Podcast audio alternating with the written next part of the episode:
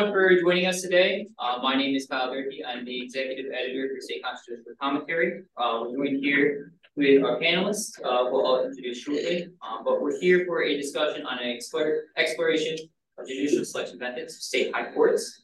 To get us started, I'd like to welcome President and Dean, President uh, Carl Arndt.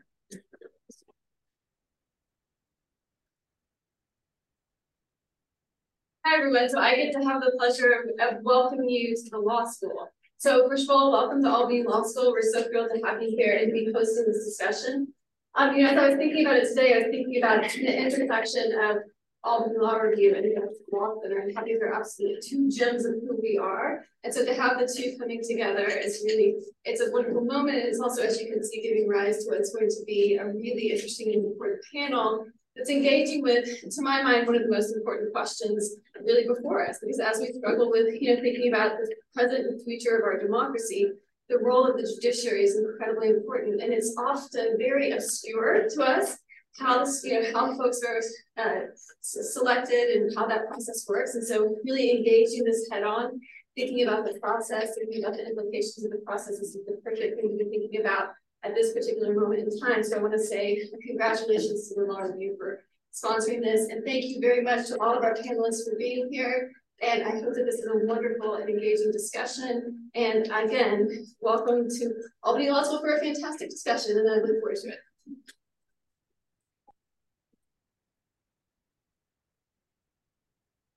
Okay, thank you, Dean Carl Arndt. Um, I'm so glad that you can help us get us uh, get things started today. Uh, good afternoon. My name is Marie Therese Witte, and I'm a three L here at the Law, Albany Law School, and I am editor-in-chief of Albany Law Review, Volume eighty-seven. I am delighted to welcome everyone, our distinguished panelists, our audience members, both here and on Zoom, our fabulous moderator, and other committee members who are also here who have helped bring this event to fruition. I'd like to welcome everyone here to our discussion today, an exploration of judicial selection methods of state high courts. A topic, while always germane, is one that has become increasingly critical given the current legal and political climate of our nation of fifty states. With compelling news stories about high courts in states like Wisconsin's, Wisconsin and New York on how judges have ascended to these prominent positions, with the ethical behavior and independence of judges being examined in the court of popular opinion and in the media, and with recent Supreme Court cases directly impacting state constitutional laws, this panel is both timely and necessary. We are so lucky with our speakers today, who range from legal historians to judicial ethics specialists, as well as experts in the various selection methods that states employ when placing judges on their highest courts. With that, I would like to introduce you all to Kyle Durkee, a fellow three L at Albany Law School and the executive editor for lead articles for State Constitutional Commentary, which is an annual specialty issue that has been published by Albany Law Review for over twenty years. In bringing this panel together, Kyle has tapped into a rich history of state constitutional panels that Albany Law Review has produced, unseen during COVID, but resurrected here today. So thanks to Kyle's efforts, we have a dynamic and interesting panel of experts from across the nation joining us on Zoom, as well as Judge Stein. And here is Kyle now to introduce our speakers to you.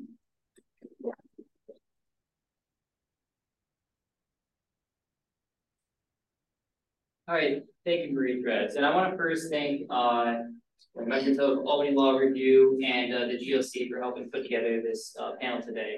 But I also want to thank all of you for attending um, our discussion on a very important issue, uh, um, examining ju uh, judicial selection methods of state Supreme Courts and really what's going on with that. And uh, to uh, conduct that discussion, we have a wonderful association of uh, panelists assembled here today. First and for, uh, foremost is John Kowal, who's the Vice President of Program Initiatives at the Brennan Center. Uh, he's responsible for guiding organizations, uh, organizations, justice and liberty, national security programs. His areas of expertise include constitutional reform and judicial independence. Uh, not only is the Brennan Center first and foremost in this field, but John Kowal has dedicated decades um, to the study of judicial selection methods Uh, he has put together uh, two articles, Report on Judicial Selection Methods for the twenty-first century, and a Brennan Center twenty eighteen proposal for choosing state judges applying for reform. Uh, we've put both of these articles in the chat if you'd like to review them. Uh, additionally, we have Professor Chad Oldfather joining us from Marquette uh, University Law School from the great state, state of Wisconsin. He teaches courses in constitutional law, state constitutional law, constitutional theory, judging, and the judicial process. Professor Oldfather's primary area of scholarly interest is judging the judicial process, and he regularly speaks, uh, speaks to judges, lawyers, and other scholars about his work. He's currently working on a book uh, tentatively entitled Judges, Judging, and Judgment, the Importance of Judicial Character in a Polarized World, which should be released soon. Uh, we also have with us Professor Noah Rosenblum from New York University Law School. Professor Rosenblum is an assistant professor at the New York University Law, uh, School of Law, where he works on administrative law, constitutional law, and legal history. He's currently uh, pursuing several projects on the place of the president in the administrative state. He received his J D from Yale Law School, where he was a legal history fellow and an articles essay editor for the Yale Law Journal. He has a P H D in history from Columbia University. Uh, his studies were supported by the Jacob Javits Fellowship. After graduation, he served as a law clerk to Judge Jenny Rivera of the New York Court of Appeals and Judge Guido Calabresi of the United States Court of Appeals for the Second Circuit. Professor Rosenblum is an authority in the New York State Courts, about which he has written for several publications for his work on judicial nominations, and his name to the state, or the city and state um, Manhattan Power one hundred list in two thousand twenty-three. Lastly, we also have uh, David Sachar, who's the Director for Center for Judicial Ethics from National Center for State Courts. Uh, the National Center for State Courts for Judicial Ethics is a national clearinghouse for information about judicial ethics and discipline. Prior to being appointed Director, Sachar uh, was the Director of the Arkansas Judicial Discipline and Disability Commission since two thousand thirteen.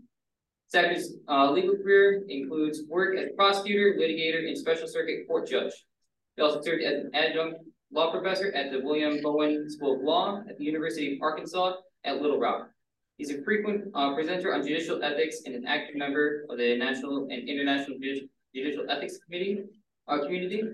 Uh, we've also provided a link to the National Center for State Courts uh, judicial selection page, uh, which is an interactive page to uh, help users determine uh, what state uh, chooses for their judicial selection method. And then lastly, but not least, we're joined by our very own uh, Judge Leslie Stein. Uh, Judge Leslie Stein is a graduate of this law school. She then pursued private practice for fourteen years, and then she served as Albany City Court Judge. She was then elected to the State Supreme Court in two thousand one before being appointed as an appellate justice on the third Appellate Division in two thousand eight. She then pursued an illustrious career before she was nominated and then confirmed to serve on the New York Court of Appeals in two thousand fifteen. She then uh, came back to the law school and joined as the G L C as the director in two thousand one, where she currently serves today. We are glad to have her as our moderator to lead off this discussion. Before I give it all uh, off to Judge Stein, I'd like to address the audience. If you have a question, feel free to come up and grab an index card. I'll disperse them, uh, and then toward the end of our conversation, I'll collect them, uh, and we'll read some of them out to our panelists for a Q and A session. But with that, uh, I'd like to pass it off to Judge Stein uh, to lead off a panel discussion. Thank you all. Thank you, Kyle and Marie Therese, um, for your very hard work in, in putting this uh, excellent program together, and to Dean Carlarn for her welcoming remarks. Um, I have had the great pleasure and uh, of, of getting to know just a little bit our panelists today, and I think that you are in for a very informative and interesting conversation. Uh, it will be retrospective as well as for, forward-looking, um, and uh, I think to have that whole perspective is um, is very important, because we've all heard the phrase that those who ignore history are bound to repeat it. So um, for better or worse, right? And uh, and and from a personal standpoint, having been a participant in several methods of judicial selection as the selectee, um, it, it, it's a very uh, complex and, and interesting topic. So, um, so I'm going to stop talking because we have uh, much more important and interesting people to hear from. Let me just explain uh, the, how things are going to proceed. I'm going to ask each of our panelists to um, speak for a few minutes on um, their perspective on this topic, um, starting with John Kowal, who will um, set the table for our conversation, I think, um, has done some interesting work in this area. Um, he will be followed by Professor, Professor Oldfather, who um, has um, uh, some Uh, expertise, obviously, in um, in the subject of judicial character, and uh, also knows a little bit about uh, recent um, events in the state of Wisconsin. Uh, after Professor Oldfather, uh, I will call upon Professor Rosenblum, who is also a historian and um, and and with uh, a, a keen familiarity with the process in New York State. And again, last but not least, um, David Sachar, uh, who will weave the subject, I think, of judicial ethics into the conversation.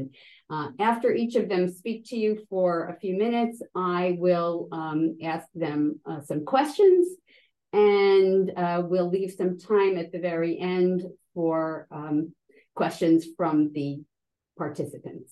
So, with that, uh, I'll turn it over to uh, Mister Kowal. Thank you, Leslie. Uh, and thank you to the Albany Law Review, excuse me, and to the Government Law Center for inviting me to join this timely discussion. It's a topic I love talking about. Uh, this is a panel on judicial selection methods in the states uh, and the state Supreme Courts. And as we'll find, states employ a number of different methods. And Uh, but whatever the method, the selection process for state Supreme Courts has become sharply more politicized in the last thirty years. Uh, in states that choose Supreme Court justices in competitive elections, special interests have learned that it pays to pour millions of dollars to mold a friendly judiciary at the ballot box rather than settle for a court system that is fair and impartial. In states where judges are appointed, there's also similar pressure to make highly partisan ends-oriented appointments. Uh, another big problem is the is retribution for controversial judicial decisions, either at the ballot box or when a judge seeks reappointment. Uh, in polls, judges have admitted that they the fear of losing their job can affect the way they think about a case, and there have been, there's certainly been disturbing social science research to show that ju that judicial um, that the criminal sentences are harsher in the year a judge is up for election. So th these are that's another important issue I don't want to lose sight of. It's a situation that has seemed ripe for reform for a very long time. And going back to two thousand, there was a summit of seventeen chief justices that er issued an urgent call to action to do something about a problem that they has only gotten worse. Uh, you know, a few states experimented with public financing, but this little boomlet uh, kind of came to an end, and there was never much traction on reform, mostly because the go-to solution for reformers was merit selection, and merit selection, um, as I'll explain, is, has lost its popular appeal. The last time a state adopted merit selection was nineteen ninety-four. Since then, a, new, a number of other campaigns have fallen flat. At the same time, merit selection systems have not been immune from the pressures that other systems face as well. Special interests have zeroed in on retention elections as a form to punish and intimidate judges, uh, and politicians have tried to weaken the independence that was a linchpin of you know what, what made it merit selection. Uh, the demise of merit selection is, is, has been a cause for concern, but it's also an opportunity. Uh, it, it actually fits a historical pattern, and that if you look at the history of judicial selection, it's a history of cycles. And for some reason, every hundred years or so, we've had to come up with a new way of selecting judges that you know, draws on past practices, but feels new as a way to meet emerging challenges.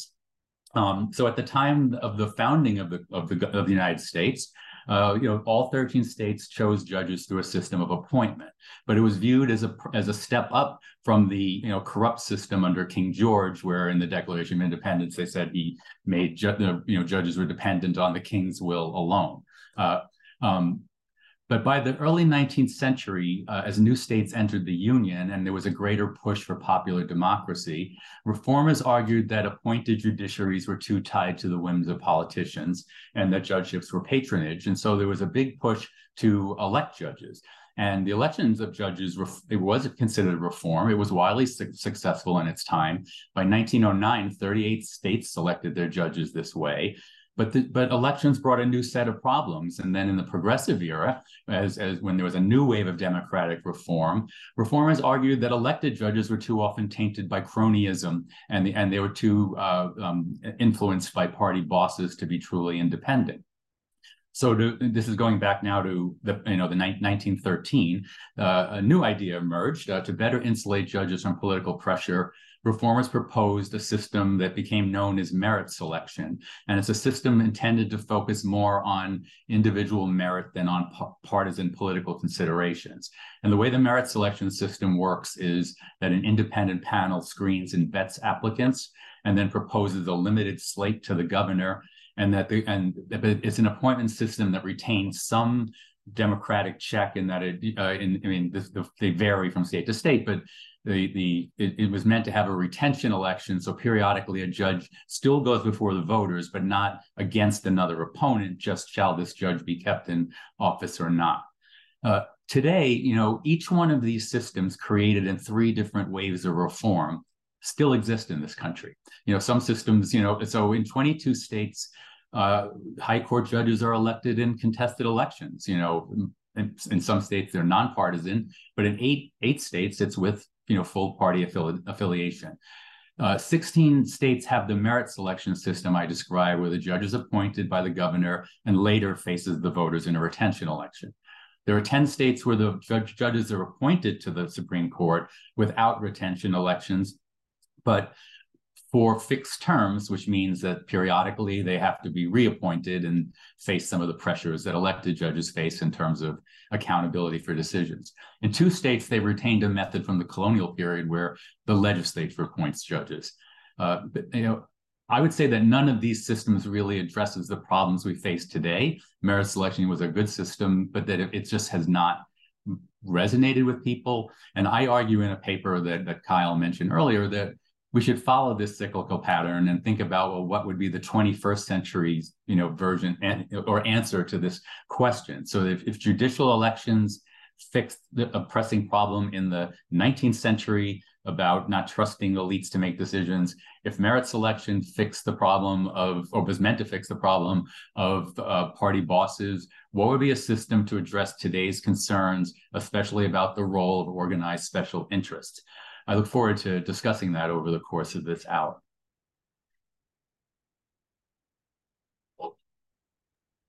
Thank you. I think that uh, that appropriately sets the table, and um, we'll hear next from Professor Oldfather.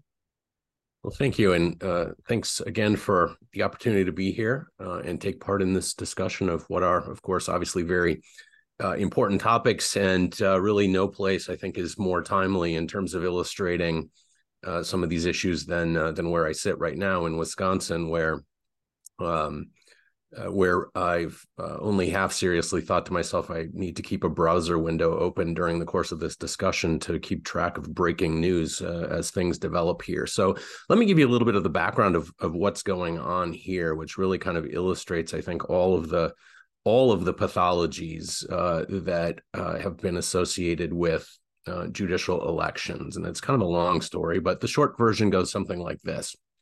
Uh, Wisconsin is uh, a very polarized uh, and uh, politically dysfunctional state, um, and pretty much pretty much a purple state, right? Statewide elections uh, have lately tended to trend Democratic, but, uh, but it's gone back and forth uh, over the last couple of decades. We have an elected judiciary, which is nominally nonpartisan, but uh, pretty much for the entire time I've been here, which is just about two decades now, uh, those elections have been really understood in more or less partisan terms, right? Really as kind of proxy contests in the larger political wars in the state. Uh, the most recent election in April uh, was one that flipped the court from a four three conservative majority to a four three liberal majority. And that campaign, not surprisingly, uh, featured two main issues. Uh, one of them was abortion, uh, and the other was gerrymandering. Uh, the state's political maps are extremely gerrymandered. Uh, as I mentioned, the, the state is pretty much evenly divided politically uh, in statewide elections, but it nonetheless uh, is mapped in such a way that the Republicans have a supermajority in the legislature. Uh, and part of that is just a you know, product of the fact that the political geography of the state supports a sort of natural gerrymandering because most of the Democratic votes are in the state's two largest cities. Uh, but it's certainly been amplified uh, by the way, by the way the maps um, have, have been drawn. Uh, the winning candidate, the liberal candidate, uh, Janet Protasiewicz, uh, in that election was quite open during the campaign about her views on both issues, right? That she's, that she's a pro-choice uh, person and that she's someone who characterized the maps as rigged. She did nonetheless say uh, that, you know, she wasn't pledging how she was going to vote uh, on any of those particular cases or issues if they were to come before her. Uh, but, you know, signaled quite clearly where she stood on things. Um, the latest things going on here relate to challenges to the maps. There were two cases that were filed almost uh, immediately after she took her oath of office, uh, asking the court to reconsider its decision from probably about a year and a half ago uh, now, where it, uh, where it in effect Uh, generated, in a sense, uh, the maps that are being used for, for elections in this state. And by doing that, what it really did was accepted maps drawn by the Republican-controlled legislature. Um, uh, after those suits were filed, uh, the Republicans pretty much immediately indicated that they firmly believed that she, Justice Protasiewicz, should recuse herself, uh, and that if she did not do so, they would uh, impeach her, or at least consider impeaching her. Uh, late Friday afternoon, uh, she announced that she is not recusing herself from those cases, and almost simultaneously, uh, a majority of the court indicated that it is accepting the cases, so that the MAPS cases are now uh, live before the court. Um, as of, I think, the, the latest news is uh, that the, uh, the leader of the Wisconsin legislature had, Uh, after initially floating the idea of impeachment, I think encountered quite a bit of, of uh, resistance, um, political resistance generally uh, to that. Uh, his response was to convene a sort of shadow panel of uh, former state Supreme Court justices to seek their advice on whether impeachment would be appropriate. The latest development is that one of those former justices uh, shared a letter that he wrote to the uh, to the legislative leader, strongly indicating his view that impeachment would not be appropriate, right? That, that, that it really is something that should be limited to crimes and to corruption while in office, and that we don't have either one of those things here. Uh, that, at least so far as I know, unless uh, something has changed since I got on this uh, on this call, uh, that's where things uh, stand uh, as of the moment. So it looks like impeachment uh, won't be happening. Uh, hard to say for sure. I think that the remedy that's that's going to be pursued, I'm skeptical that it will be successful, uh, but would be um, uh, seeking to have the U S Supreme Court intervene uh, under a theory that uh, that her sitting on this case would be a violation of due process, um, cited, basically rooted in a case called Caperton versus Massey. So the, the bottom line is we're pretty much at the leading edge in terms of all the various unpleasant things that can happen relating to judicial elections. Um, very, very briefly, you know, my contribution to how we fix things, the book that uh, that Kyle mentioned earlier, uh, you know, it involves a refocus on what's often called judicial character, by which I mostly mean habits of mind that we associate with having good judgment, things like taking a detached perspective, being intellectually humble, and so forth. Uh, it's not an entire fix. I don't think there's a complete magic bullet sort of fix out there, but uh, but I'm at least going to make my my small case for that. And uh, with that, um, I'll I'll pause for now.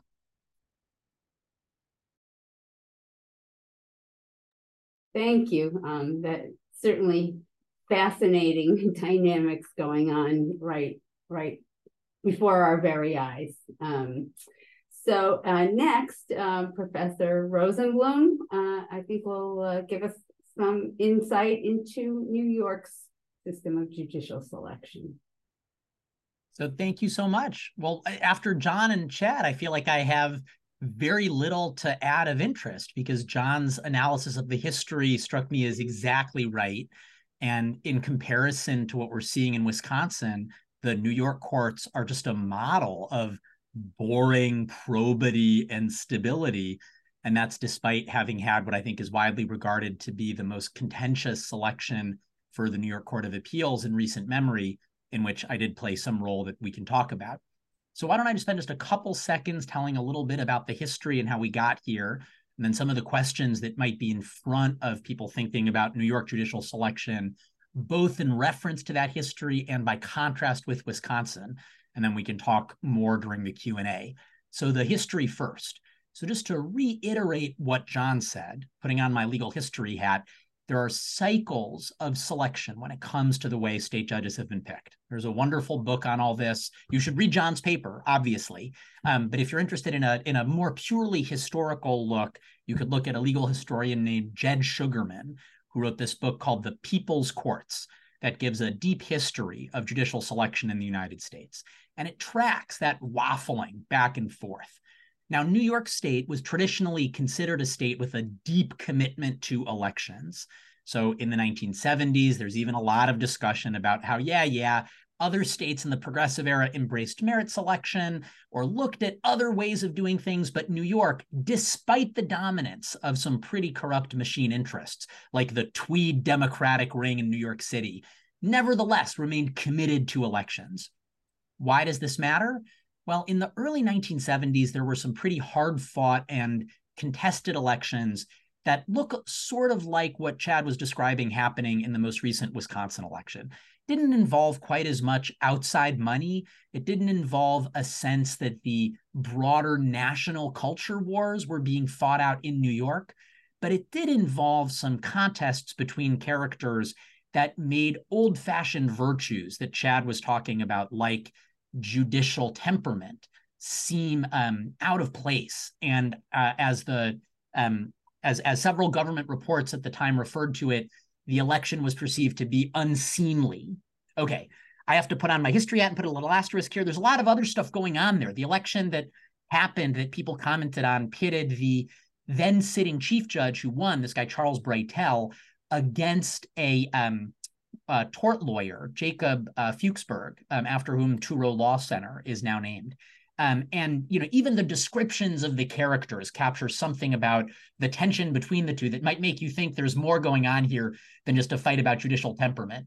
So um, Charles Breitel is described as being uh, soft-spoken, dressing in a suit and vest and tie, whereas Jacob Fuchsberg is always described as a former plaintiff's lawyer who spent hundreds of thousands of dollars of his own money and wore clashing suits, shirts, and ties. Um, when I teach my students about the legal profession, I remind them that up until the nineteen sixties, even major New York law firms refused to hire immigrants, Jews, Irish people, right? The New York Bar was one of the most discriminatory organizations in American legal culture. And obviously, I'm not saying the New York Court of Appeals was like that, but, but you can hear an echo of the way in which part of what's going on here is a lawyer who's not like us trying to break into this more staid world of people who look the right way and act the right way.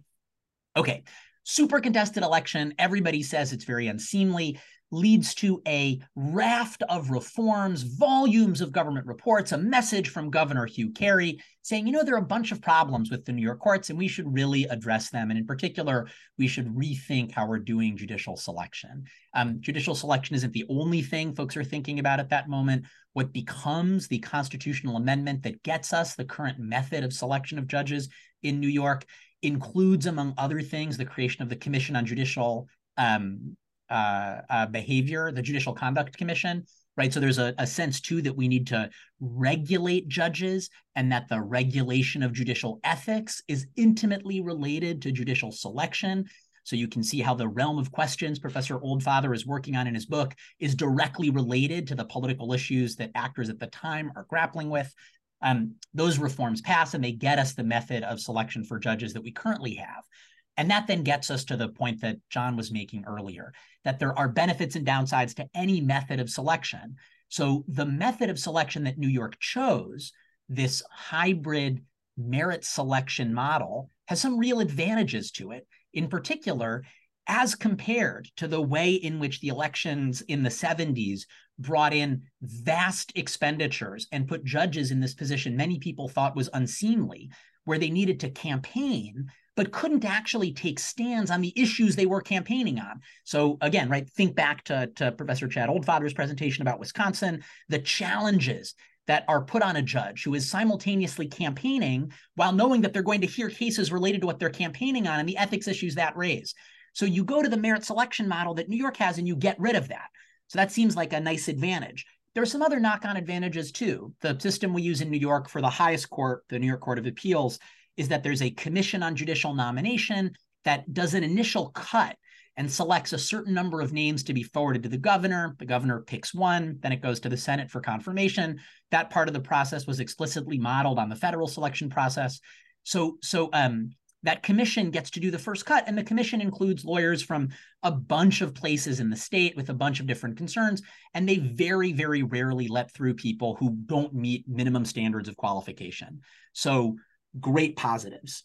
On the other hand, and this takes us back to John's story, the history, right? When you have a bunch of people in a room somewhere making a decision about who gets to make the most important decisions over freedom and liberty and equality, that can make people uncomfortable. That's why you get this revolt against this kind of elite selection during the Jacksonian era, and then at other moments in the twentieth century in which people want a closer connection between the judges and the people. In New York State, the Commission on Judicial Nomination had a whole bunch of rules it was supposed to follow. It was supposed to be concerned about professional diversity. It was supposed to solicit applications widely.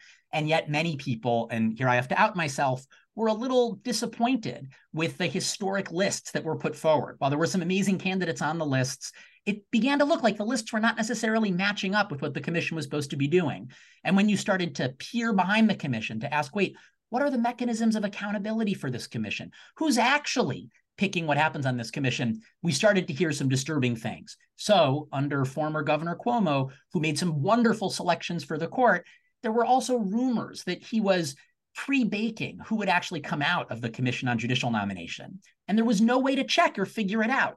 So that begins to look like an undermining of the merit principle that John was describing before. So the method of selection may have solved some problems, but undermined some other problems. So that gets us basically, that's the background to where we find ourselves in today. I hasten to add that while many courts of last resort have been divided in some of the same ways that Wisconsin is, New York's court, even though there are ways that you can track politicization, has both as a historic matter and as an analytic matter, tended to avoid the worst forms of politicization that we can see in other courts like the United States Supreme Court.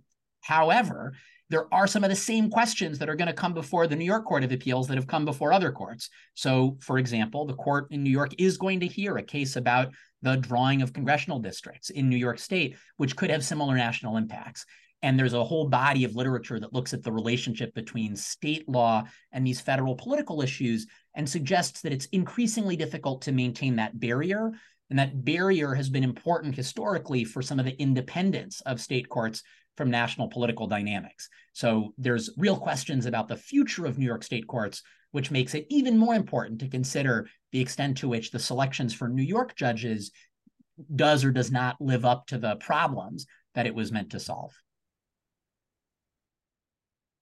Thank you. And finally, uh, Mister Sachar, uh, after hearing all of this, uh, I think we uh, could use a little bit about um, judicial ethics. Well, thank you so much. Uh, thank you to, to Albany School of Law and to uh, all my co-panelists for having me be a part of this. Um, I am uh, actually being hosted by Appalachian State in Boone, North Carolina. I was on vacation, uh, but still agreed to speak because I wanted to be a part of this panel. And they've graciously taken me in uh, where I had a, a good facility so I could make sure to speak to you today. Um, and uh, I'm from Rosebud, Arkansas, uh, which is a long way from anywhere, particularly to where I am now, working with all the chief justices in the United States and traveling abroad. Um, but judicial ethics has been part of, of my, my past for the last fifteen, twenty years um, as a judicial conduct uh, director. And really what happened over all these years, I've investigated and prosecuted judges for misconduct. What I've learned is that the vast majority of judges serve with honor and distinction. And they got there by rising to a level of success in their own profession. Um, I believe the judiciary is the heart and soul of our democracy, um, that we do need the, uh, the bones and the muscle, so to speak, from the uh, legislature and the executive branch. But fundamentally, we are who we are because of the judiciary keeping our promises, that it doesn't matter how populist something might be. There are certain things about us that we decided that make us American, and that's where it's kept. So what we're talking about really is quality control. How do we make sure that we, we select these people, and also that our judges maintain that ethical point of view? Um, one thing to remember, too, is that, you know, we do hear a lot about the Supreme Court and federal courts, but ninety-eight point five percent of all cases in America are filed in state court. It's not even close. Um, the National Center for State Courts was started by Chief Justice Berger because he saw that, hey, over fifty years ago, that, hey, the feds have this great system and it's all similar no matter where you are. How do we make sure that best practices are happening in Wisconsin that are also happening in Arkansas? And we do that by bringing these people together, including our court administrators and our chief justices. Um, you know, we have all heard the quote from, from George Washington that the due administration of justice is the firmest pillar of good government. But he also said, however, many forget that he said, I have considered the judicial department as essential to our country and to its stability.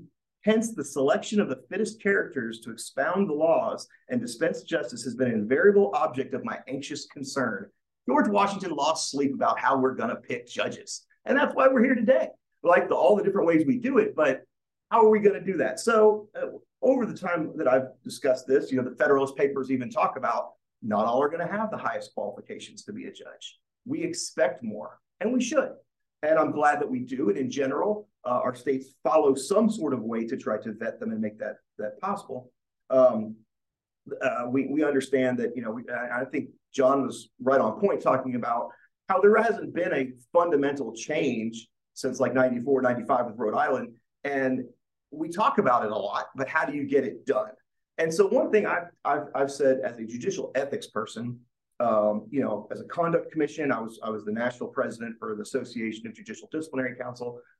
If I take a side, and I guess we probably all have a side, if we were going to debate it, um, you know, they might say, oh, election, oh, merit, oh, whatever.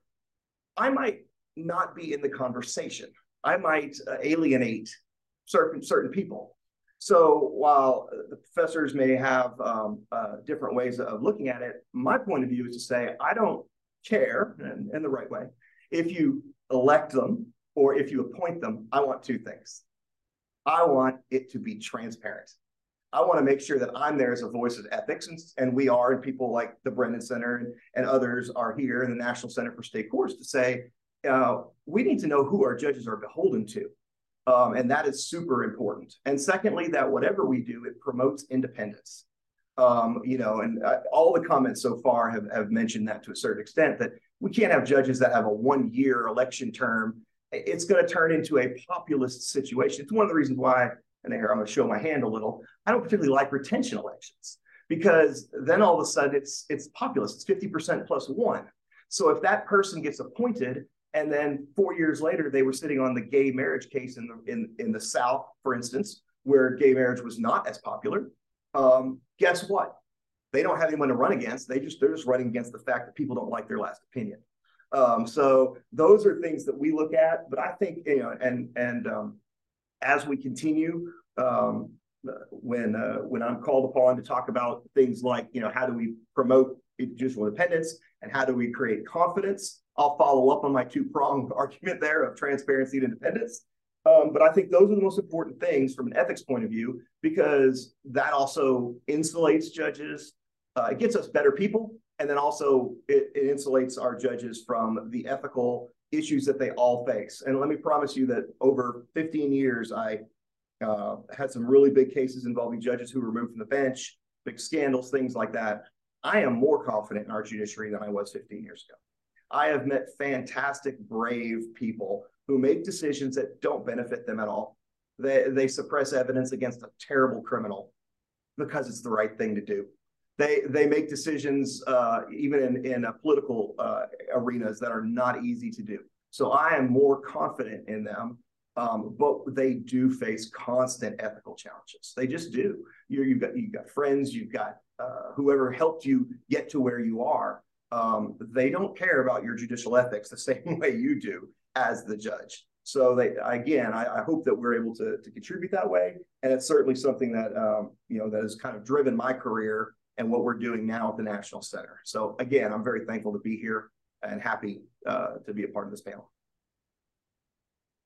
Thank you. Um, and, and now uh, we, we'll, we'll try to unpack some of this a little bit. Um, my first question was going to be, why is the process of selecting high court judges important? Um, but I think maybe George Washington answered that question already. So um, uh, I'll, unless anybody has anything to add to that, um, which you're welcome to do, uh, I'll move on a little bit. And, and, and I want to talk a, a little bit about values. Um, the Brennan Center has posited that um, the following values are uh, important in determining how to select high court judges. And they were judicial independence, accountability, public confidence, diversity, and quality. And to that, I might add transparency, although all of these sort of interact. And um, so uh, what I would ask first, if anyone disagrees with um, that list and however we define it, maybe we can go a little further into that. Um, and um, if if you do, why do you? And, and also, um, are there any other values that should be added Uh, to that list?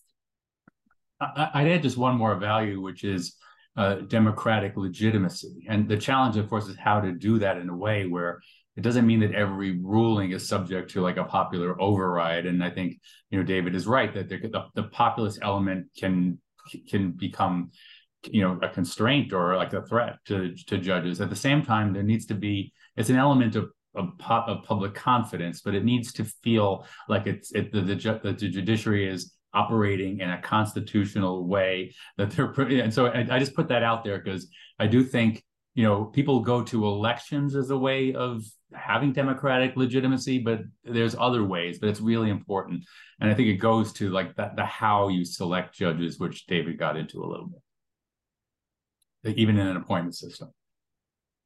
And I'll I'll jump in with I maybe this is maybe this is an addition, maybe it's just kind of a filling out some of what's already on the list. But you know, I referenced talking about in the book, uh, you know, in, intellectual humility as uh, as a, I think an important value, and you know, to to sort of underscore that, you know, one of the things that troubles me that one sees, I think, increasingly these days. And, you know, it's it's possible my perspective is skewed by by being where I am. But um, but is that there are judges and justices who seem much more often nowadays than in the past to insist that there is a single correct methodology uh, for deciding legal issues, and that if another judge or justice does not follow that methodology, they're acting illegitimately. And you know, I think that threatens a lot of the values. I think that threatens the legitimacy, the perceived and actual legitimacy of courts, and uh, you know, and and and it's objectionable to me. You know, both in in that sense, and I just you know intellectually don't think that's an appropriate way. I think that nobody has uh, has the answers uh, to all of the questions. Uh, there are too many conflicting values that the legal system has to attempt to accommodate. Um, and to think that there's a single key uh, to doing so just seems to me to be misguided. And it seems to, in a sense, replace, um, you know, the ultimate aim of the system, right? We have a judiciary for functional reasons, right? Courts are there to serve a, a, a social purpose. Uh, and if we replace trying to serve a social purpose with trying to be faithful to a methodology, I think we're really losing sight of something important.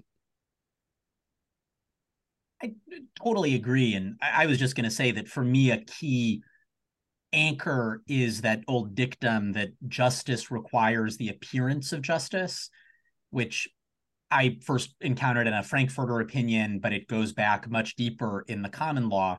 And it's exactly what John and Chad are picking up on with this question of legitimacy that I remember in my first year of civil procedure, as we were learning CivPro, and we got to the different values that procedure serves. My teacher said, And then, of course, we have finality and repose. And I remember thinking, like, what are you talking about? And, and the professor explained, well, yeah, like people go to court to solve problems, and we need the courts to be able to solve those problems, which means people need to be able to walk out and, and have brought their dispute to finality, to let the dispute repose. That doesn't mean that they're satisfied. It just means that whatever their dissatisfaction is, they can live with it. And then thinking about this as just a boring person, it's really hard to live with a decision if you feel the decision is unjust. And if the decision appears unjust, it's very hard for you or for others to treat it as just. So to me, I feel like that dictum, justice requires the appearance of justice, it's a great guide for judicial ethics. It's also a pretty useful guide for thinking about selection of judges, and it picks up on many of the values that Judge Stein and that John were talking about before, right? Why is diversity so important? For reasons of epistemic humility, just as Chad was saying, you got a lot of different perspectives. It's a big pluralistic world, but also just for the appearance of justice. If I go in front of a court and it's got four eighty-year-old dudes on it who tell me what the law is, if I've got a lot of confidence in those four eighty-year-old dudes, if they're all Judge Guido Calabresi and my grandfather, it's like, okay, yeah, maybe I trust them. But if it's just four randos, I'd be like, as a thirty-seven-year-old younger man, do they do they even understand how I see the world? Does that Does that appear like justice? And it's it's going to be a lot harder, especially if you imagine it in front of a court that looks really different, that's got a much greater diversity of ages or professions or values. So a, a long way of saying, I think that that from that tiny little insight that justice requires the appearance of justice, you can actually start to get an awful lot of substantive commitments, including several of the values that that John and Judge Stein pointed to. Well, I get the benefit of, of hearing the, the esteemed panelists talk before me, and it's wonderful. Um, but I will add collegiality and, and, and Professor Oldfather, that was those were excellent comments as well. Um, and I'll say that because we're talking about the state's highest courts, there are a lot of people who can, you know, do a traffic court, who can step up. But I have talked to judges. It's, it's the world I live in, right? I'm talking to, to appellate court judges all the time who tell me, it was hard to get used to the fact that I couldn't just make a decision and there it went. I now had to talk to find four other votes or three other votes. And that collegiality we're talking about is, is legitimate, but also it's a vital function of being on an appellate court. It's, it's a different skill set than being a trial court criminal judge uh, where, okay, I'm gonna make a ruling on evidence, let's move on. No, on the Supreme Court, now you gotta figure out someone's gonna dissent. If they're gonna dissent, am I gonna respond to their dissent? Or should I change my opinion? All those things come in. And, you know, and I also agree what's been said about, you know, you know, in, in the military, they've got uh, the generic term of conduct unbecoming. You know, we should have that in our judiciary. Um, look, you don't mouth each other. You don't call each other Reagan judges and Carter judges and all that stuff we see right now. The my team, your team, I do a, a, a continuing legal education on this. You know what your platform is? Your oath. And I can break the oath down and say, this is your platform. Now, we talked about the difficulty in campaigning on that. How do I talk to people when they're asking me questions about all this stuff? But those are two very important things. And briefly on, on diversity, I also agree that that's an important part to see people like you and that they have an opportunity. I did some work um, last couple of years ago in U N uh, in Qatar, and they have promised to have thirty percent of their judges to be female by twenty thirty, which would exceed U S numbers in most places, if not all. Um, why? Because the Qataris know they have to have a legitimate secular court system to have the billion dollar businesses they want to come there. If they think it's just some eighty-year-old dudes, right, or just some local dudes that don't understand our business, they won't do business there. So um, not only does it, the legitimacy makes people have confidence, and confidence is the fuel of the judiciary. So it it strikes me that um, we probably, you know, I'm assuming that when we talk about intellectual humility and collegiality, that that all sort of goes in the bucket of um, quality, the quality of the judges, right? And, and there probably are an infinite number of things that we might identify as what we want to see in a judge, certainly, you know, being ethical. Um, and um, you know, I I don't know if anybody wants to add any thoughts to that aspect of it. No, okay.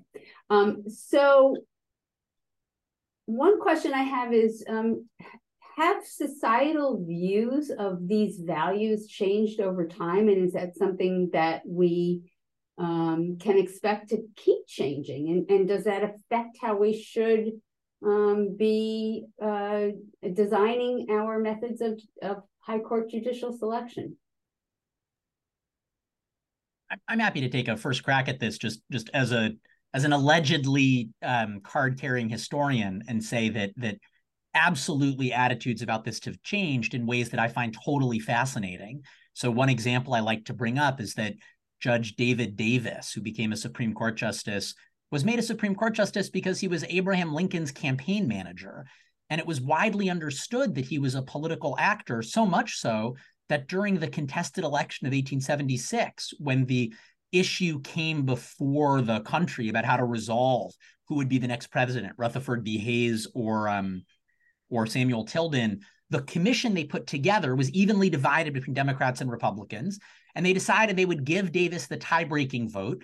And the Republicans, thinking, oh, wait, well, he's a Republican, decided that in order to sway him to their side a little bit more, they just elect him to the Senate. Back then, state representatives picked their senator. It wasn't direct election. And they did. And then he resigned to become a senator. So, and, and nobody thought there was anything untoward in that, right? That was the entire sort of mental model. And, and even up through World War Two, the kind of independence of the judiciary that we now kind of take for granted, which people believed in as a value, right? Go back to, to um, David's uh, letter from George Washington, just was manifest in very different ways. So Fred Vinson, Chief Justice in the Truman era, is like playing cards at the White House, and nobody thinks that's a problem.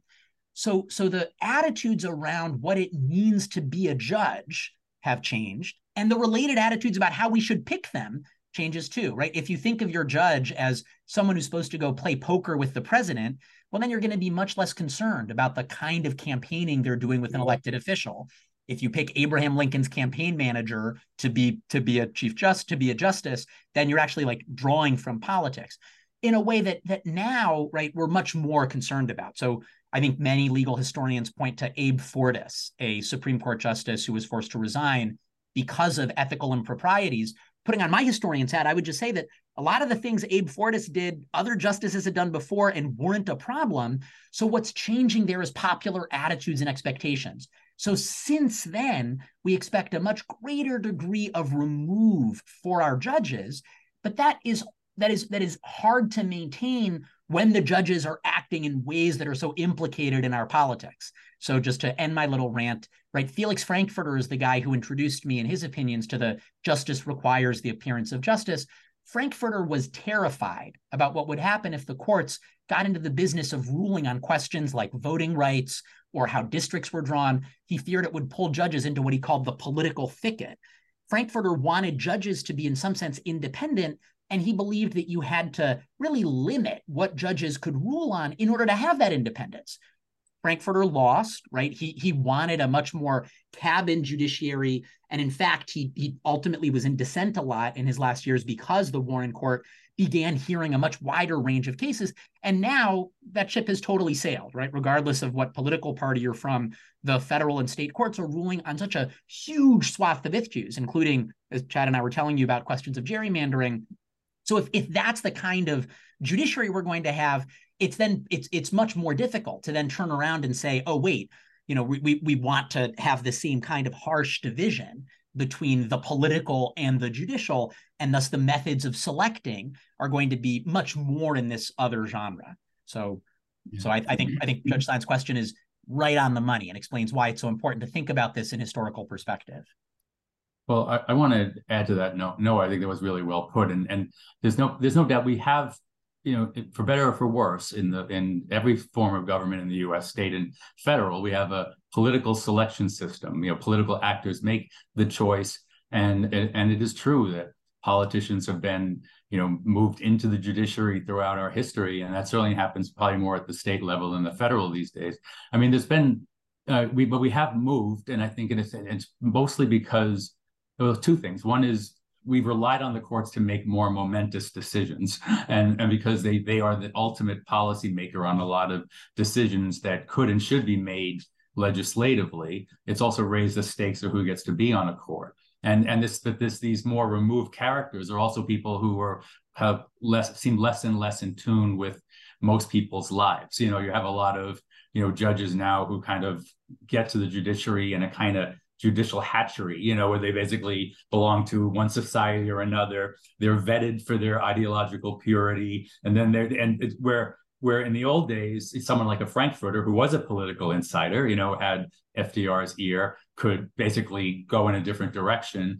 The the push is much, much more that even a slight deviation makes you a traitor. You know, no more suitors, no more Roberts. You know, there, it's always that call, and you're going to hear it on the progressive side. And uh, but I will say, not having politicians has also led to decisions that make no sense, and that you know, it used to be there'd be a few former political officials on the Supreme Court, U S Supreme Court. We're talking about the states.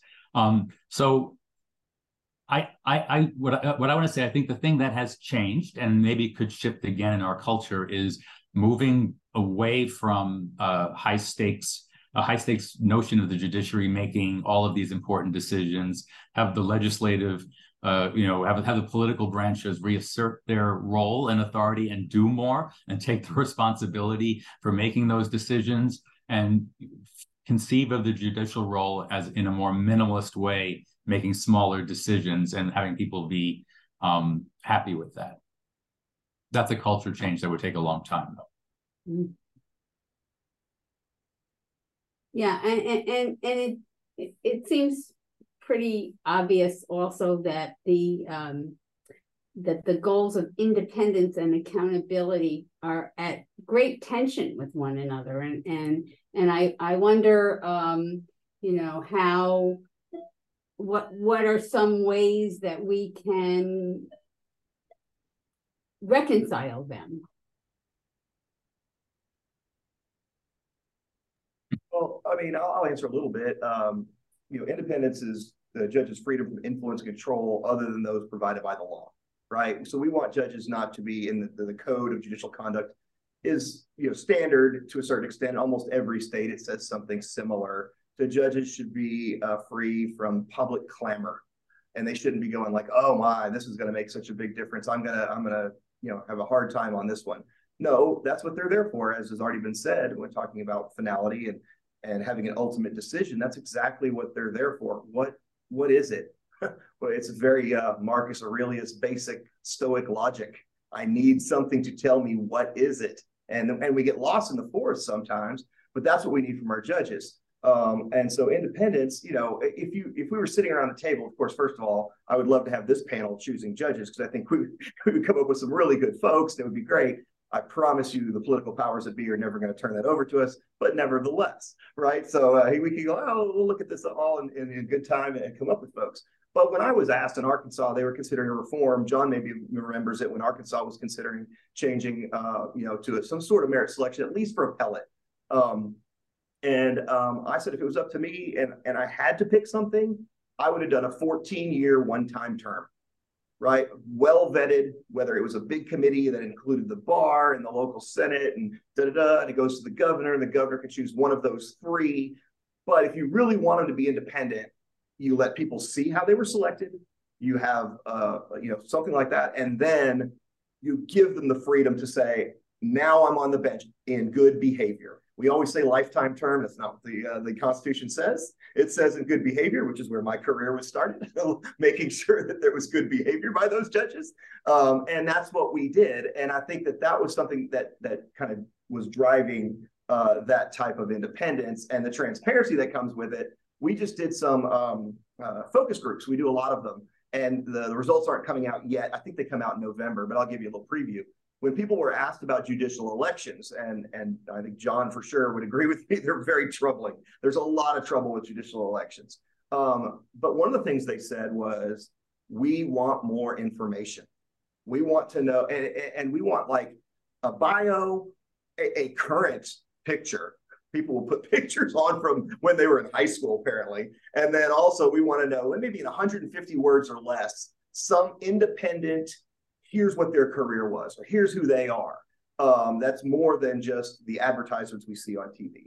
So I think those are things that help drive independence. And again, you know, there are many more, But having the discussion of truly looking at, no, I don't, I don't want my judge to be worried that two years from now, every major decision is going to result in, in a campaign against them. We saw that in Iowa. We saw that in Tennessee, where the retention elections were not about whether Oldfather, Rosenblum, Sachar, or Cowell were, were, were qualified. It was about, I didn't like their last opinion, and I would have voted against it. Well, you know, again, there was a t- time in this country where women weren't allowed to vote, and all kinds of other things that were populist and, and very popular if they would have been voted on.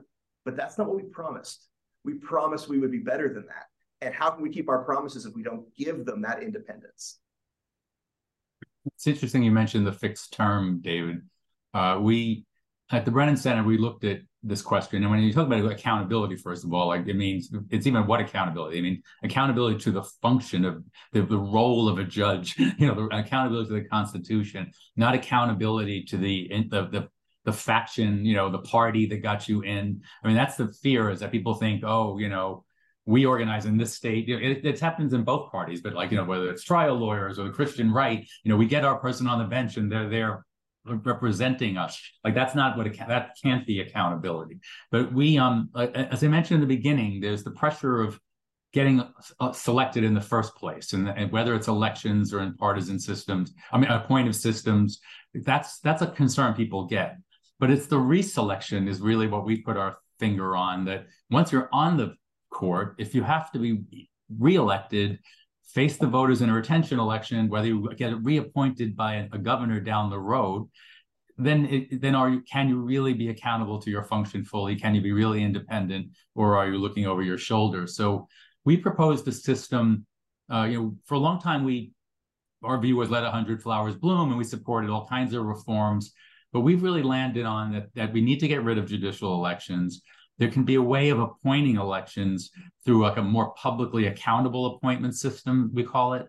And by that, it means that you would um, uh, have, number one, have very clear trend, like, uh, criteria for selection, an open process that people could view, and taking a lesson from some su- successful reforms related to redistricting, having a panel that includes like more diverse interest in, and that, and by the way, that one of the important values would be that it can't just be white people coming out of the system or men coming out of the system.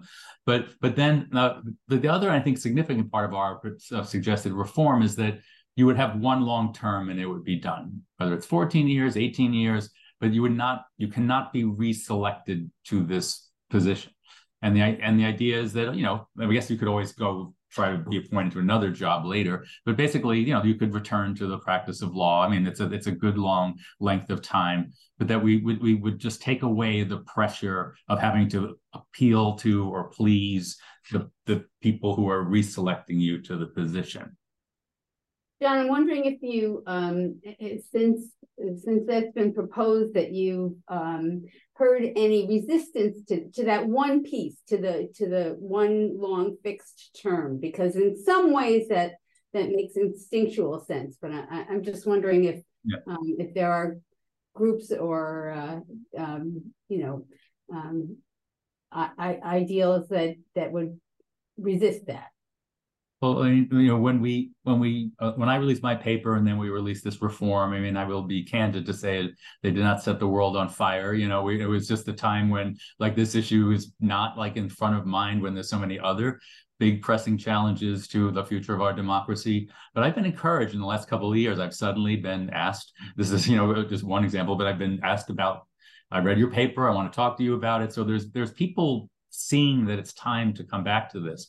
And I have to say, the the one long term absolutely resonates with people. I mean, a lot of people in the system, they they they say that that would solve a lot of problems and it would be fine. I mean, I'm sure there's some people looking to make a career as a judge that might prefer something else. But I I, I think it would it, it from what I have seen that, that there's not a lot of pushback to that idea. And I'll just jump in and add that quickly that um, there and this probably been. I don't know, maybe about eight years ago now, but there was a group of fairly, fairly high profile individuals advancing that proposal. I think it was a sixteen year term. I don't remember for sure, but as a solution to what ails us in Wisconsin, um, you know, and it, it got some traction, I think, within the bar. Um, part of the problem is it's so difficult to amend our state constitution that, you know, I think it just ran into problems of inertia. Uh, I wouldn't be surprised to see that reemerging here after um, after the latest turn things have taken. Yeah, there. I, I think, John, that you spoke to the fact that there it has, or maybe several of you did, about the fact that uh, that ref there's been some resistance to reform, or there hasn't been a push for reform lately. And uh, do you see that changing at all in the near future, or you know what can be done maybe to to to bring more attention to it, if anything? Um, I mean. Uh... In in from in my the way I've looked at history, usually it takes scandal or some public concern to you know raise the salience of reform. Uh, you know, I, I, there you know in the like if you go back twenty-five years ago, there was kind of growing awareness of all the corporate money going into state judicial elections.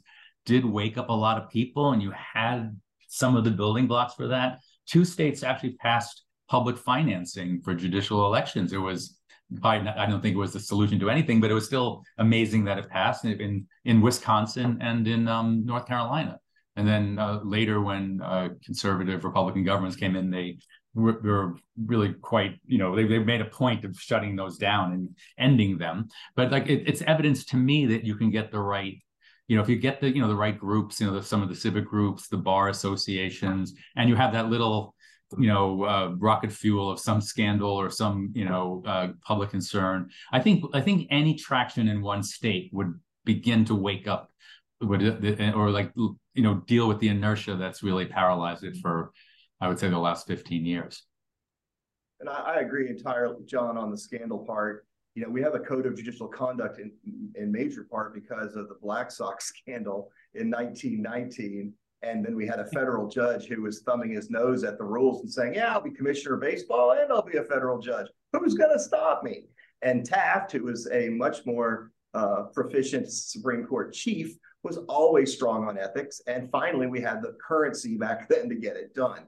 So uh, and again, SCOTUS has a lot of issues right now going on. And then the press is continually uh, re reporting on that. Maybe those are things that are going to get people's attention, and they're going to start reading these articles and, and looking at how else could we do this. And the professors uh, and people like John are going to have some ideas. I will throw one thing out there. First of all, I chose fourteen years because they got double retirement uh, years counting. So that was a twenty-eight year full retirement. So you can retire, you can go be a professor, you can do all kinds of things. And then secondly, there's some good articles out there. Uh, Philip Oliver, who was a professor of mine, I think he wrote two similar articles, one at Ohio State and one at Arkansas at Little Rock, on that the average Supreme Court term was seventeen years, and maybe we should do an eighteen year term for the United States Supreme Court, because that would mean every two years if you staggered them. So no one's hanging on, breathing oxygen and trying not to die until the green candidate gets in there, because guess what? I got elected, I get two. If I get elected again, I get two more. It's clockwork, and it takes a little bit of the politics out of it.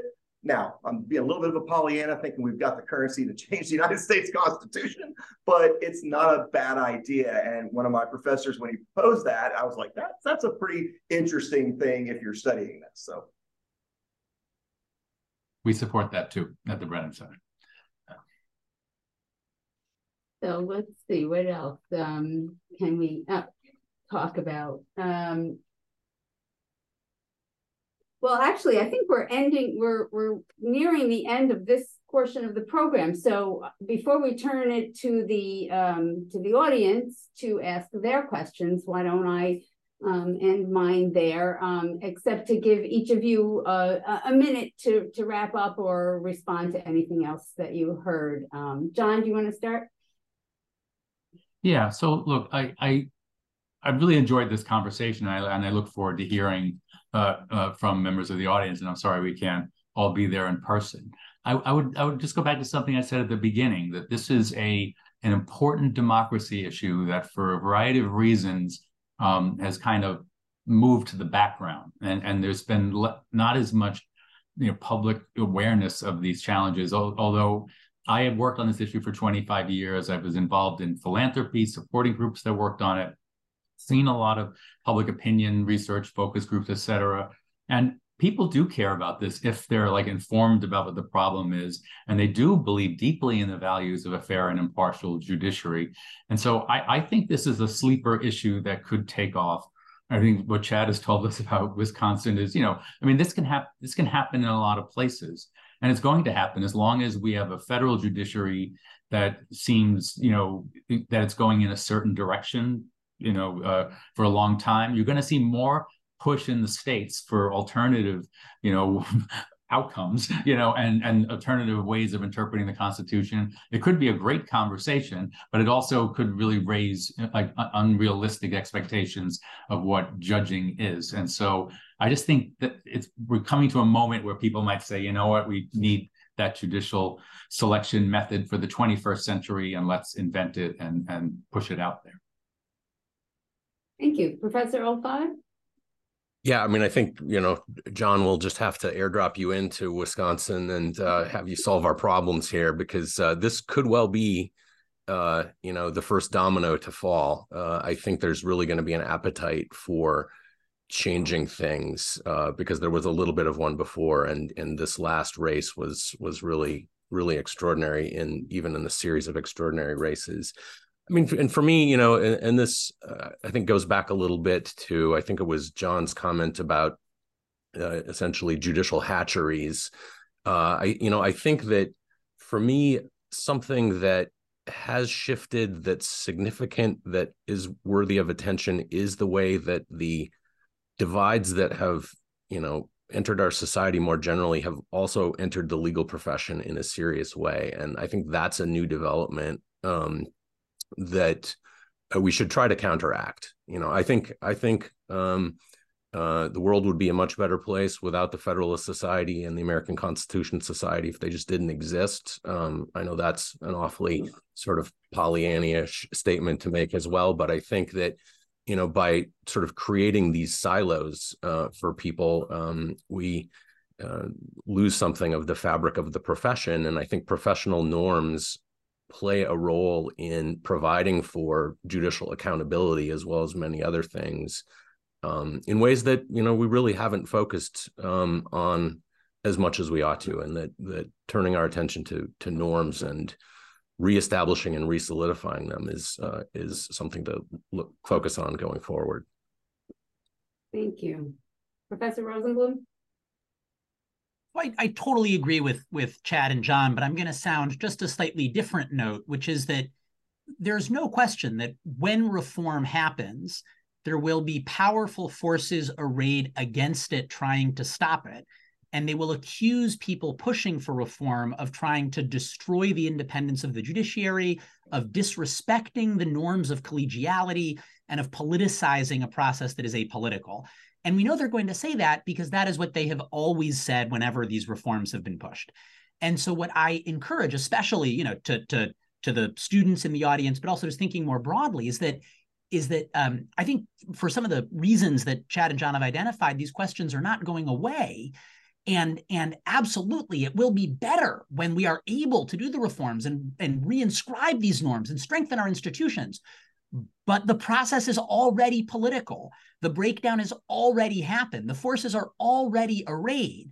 And so um, I, I encourage you to, you know, gird your loins and remain clear-sighted, because uh, as John suggested, the road to reform is going to be a generational project, and it's going to be ugly because, as a historical matter, reform has never followed a sanitized version that you might imagine, especially where what is genuinely at stake are questions of power and freedom and equality.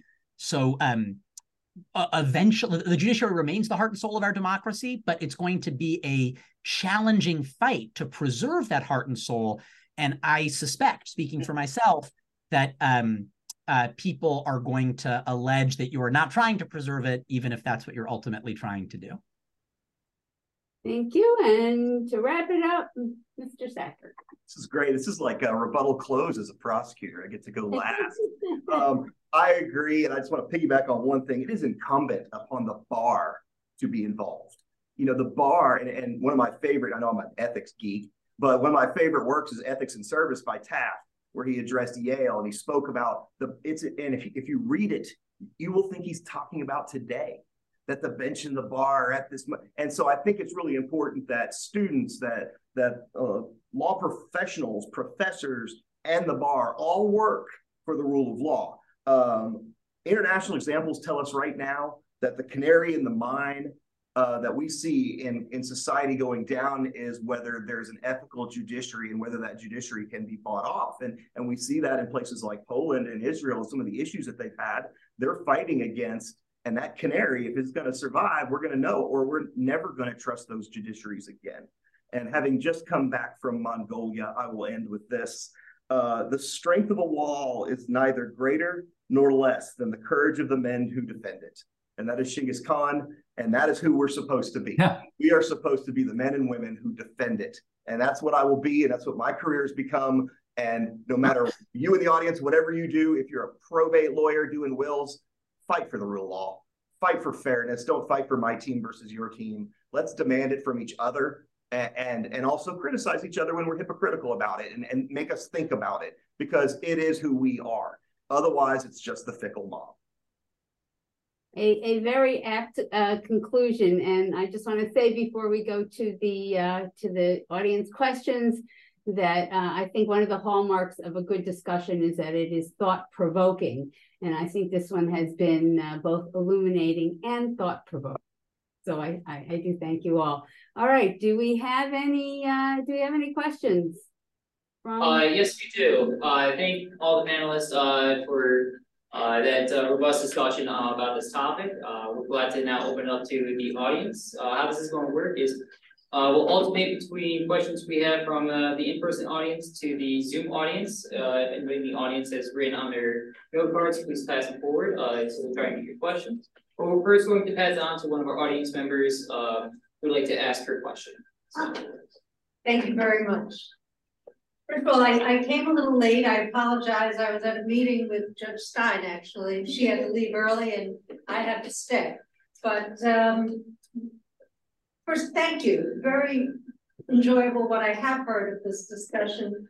To ask you, uh, has anyone read, I was Alabama's top judge, and I'm ashamed of what I had to do to get it. This is an article, well, have you read it? I don't see no. any.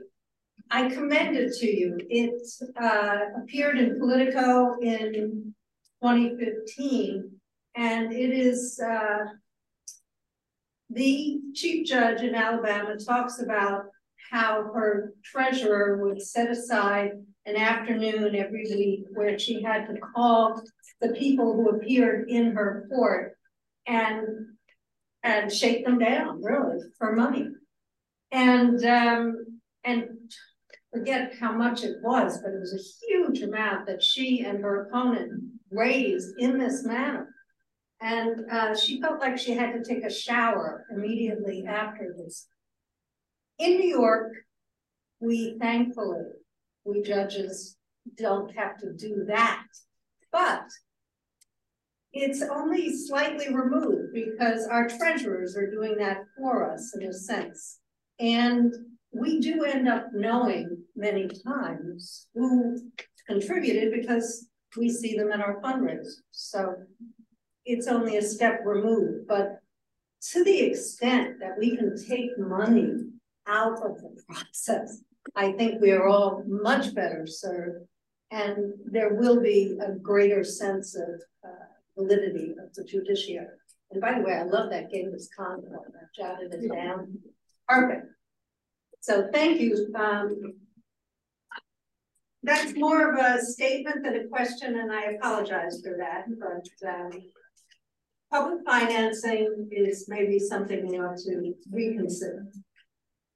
Just if I can clarify for those of you um, who are less familiar, but uh, that was a, a former uh, judge of uh, Albany City Court, and um, and New York has this very haphazard system of uh, judicial selection. So depending upon what ge- geographical area you're in, what court you are uh, seeking to uh, sit on, the, the process can be very, very different. So uh, uh, Judge Kretzer, like I, uh, what, uh, did experience the elective system. Um, so, okay.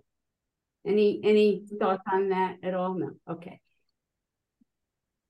Uh, all right. So we next have uh, one of the questions from our audience uh, on a note card. Uh, it reads: when the judges of the New York Times Court, the Court of Appeals, were selected by partisan elections, we had Benjamin Cardozo, Irving Lehman, Stanley Fulk.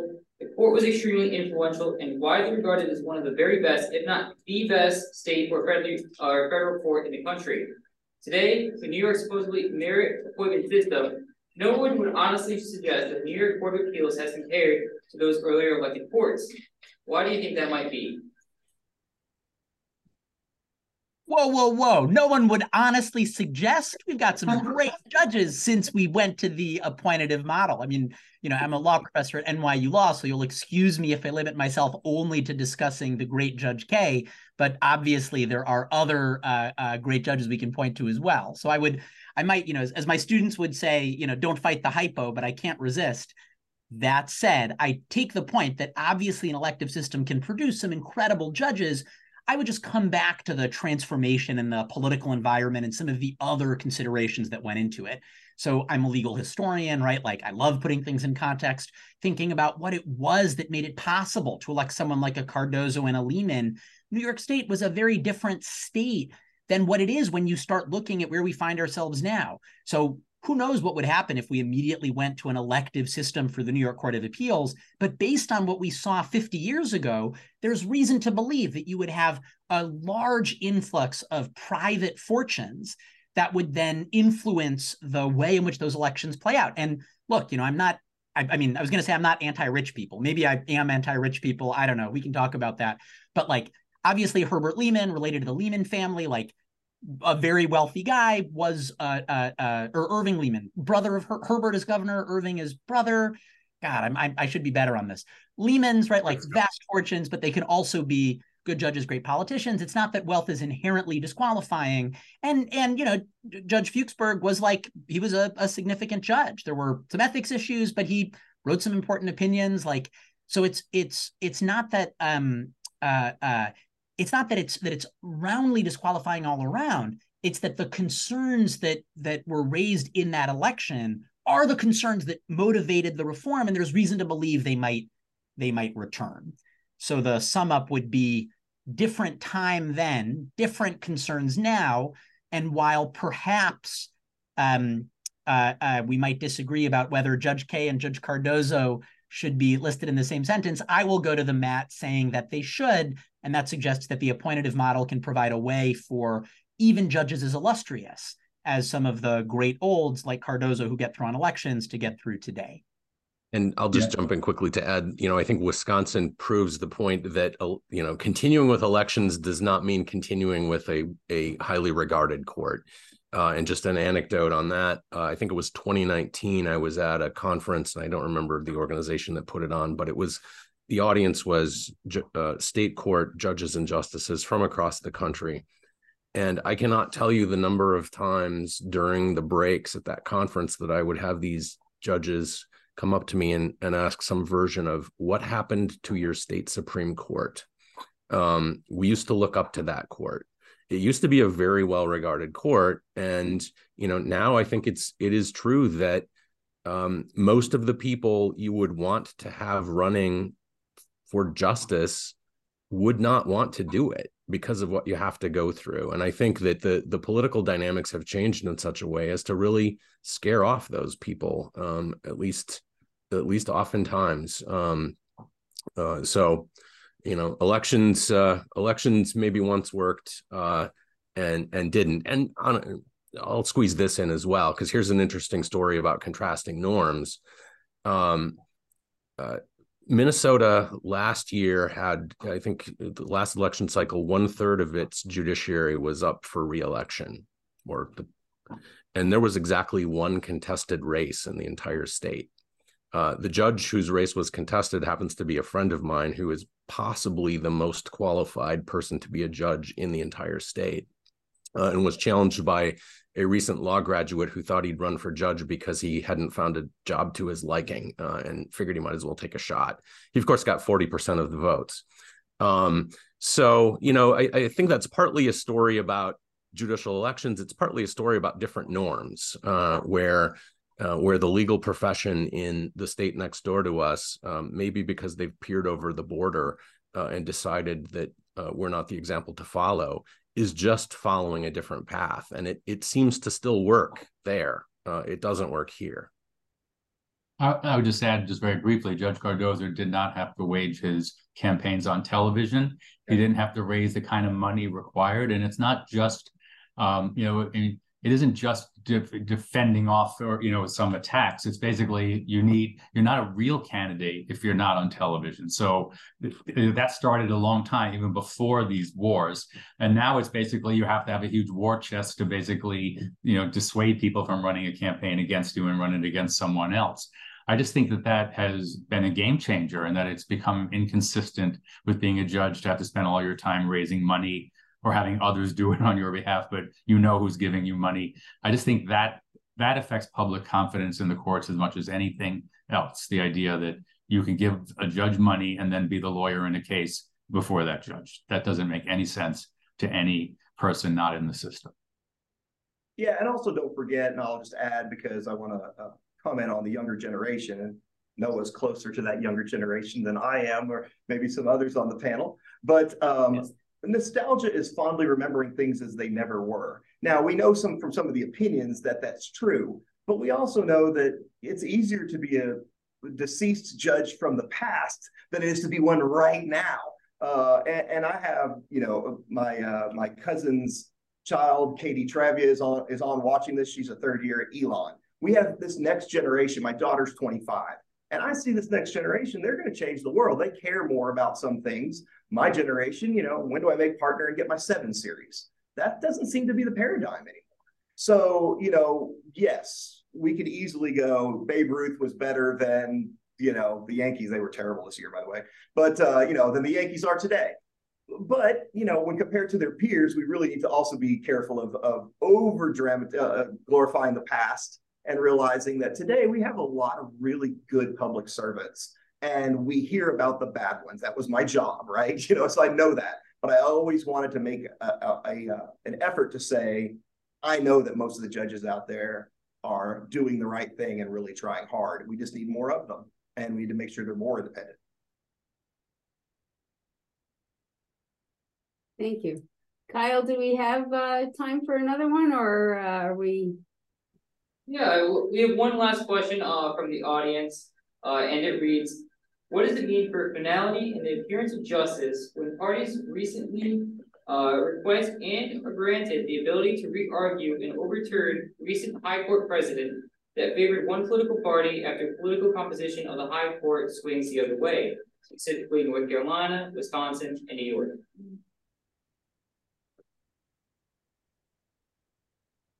There's a... Oh, sorry, John. No, go please go. No, please go. I'll, I'll, I'll add to it. No, I was just going to say that that um, I think it's a there's a there's like a, a, a theoretical question, and then the sort of immediate question. I don't think I'm I'm well positioned to think about the immediate question, the relating to the particular cases that are pending. So I'll put that to the side and just say that on the theoretical matter, you're actually getting, I think, at the question at a deep, deep question, which is, what do we do with questions of precedent and change in light of the values of independence and judgment? Because I think we all acknowledge both that sometimes judges get it wrong, and it's really important for judges to be able to revisit their decisions, and that there's something a little unseemly in the idea that the way a court rules is entirely a product of the personnel on the court. And I don't think that we've got a profound set, or we, that's a it's a profound puzzle, and the tools that we've elaborated in response are clearly inadequate. And for the most part, both as a theoretical and political matter, we kind of gesture at the problem and hope that it goes away. So putting on my legal history hat, right, Brown v. Board of Education is often pointed to as a proof text, as an example of a case where it was so important for the court to reverse itself and say, no, no, we got it wrong, and now we're changing it. And I think a lot of people today, this is right in line with what David was second, saying a second ago about how we we have nostalgia for the past that never was. Now we sort of look and say, yeah, yeah, of course Brown was rightly decided, and it was totally right for the court to reverse the wrong-headed earlier decision. How could anyone think otherwise? And of course, if you look back to the history, you see how incredibly contested it was at the time. And the response to Brown by many people, particularly in the South of the United States, was what a partisan political decision without foundation, a product entirely of the change of the personnel on the court, done to advantage one group over another. This is indefensible. And it's only with the benefit of time that we've been able to look back and say, whoa, whoa, actually, the people who had that position, they're the ones who were wrong. And what looked at the time to some as an unprincipled political reversal was in fact a, um, a, a necessary step in the law. So I think the theoretical question that, that this question is getting at is really deep and hard to address, but at least for me, it's a reminder that the rhetoric around these can be incredibly heated, and why it's so important to be back in touch with what we think the genuine, correct, motivating principles are. Well, I, I agree with Noah that there's no easy answer to this question. On the one hand, it when a court does a one eighty on an issue that it decided in the recent past because of a change in the you know population of the court, I mean, the, the court is going to seem less dispassionate and more political probably in many people's eyes. On the other hand, you know, when we talk about accountability, part of accountability is that that the courts don't always get it right. And in our system, we have to have ways to do, to deal with that. One way to deal with it is, you know, constitutional amendment or passing a new statute. You know, if it's we're talking about state court issues, sometimes it is about, you know, people saying we don't want judges who are so clueless and don't understand, you know, you know, you know. I mean, for example, if I mean, we, we were talking about judicial diversity. You know, in eighteen states, there's not one person of color on the court.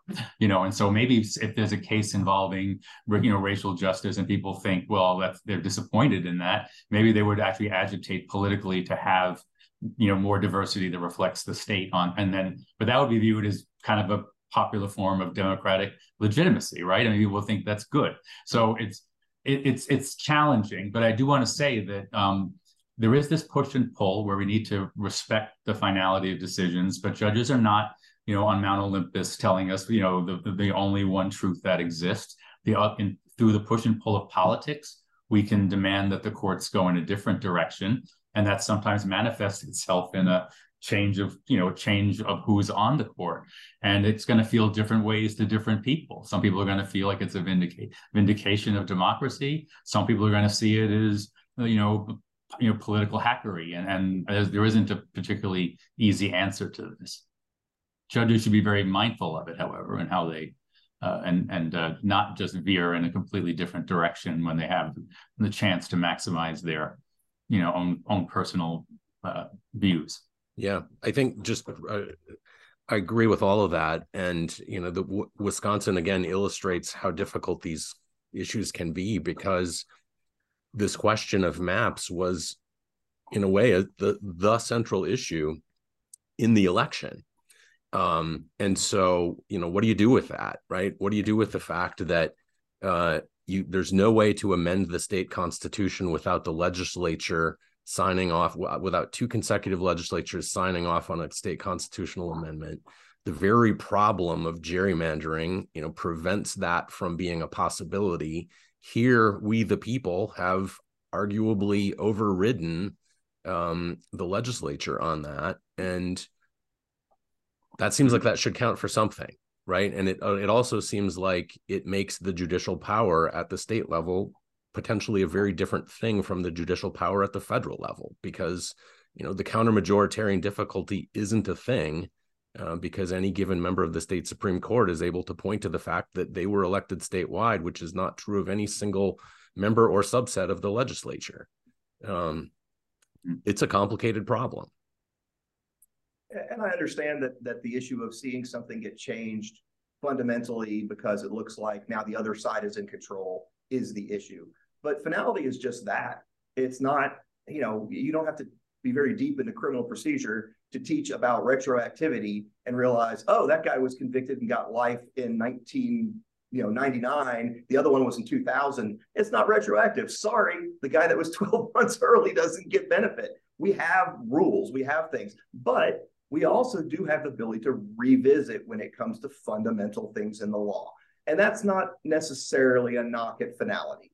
Um, and I'll end with a, a folksy quote from one of our uh, football coaches down here after one of them got fired.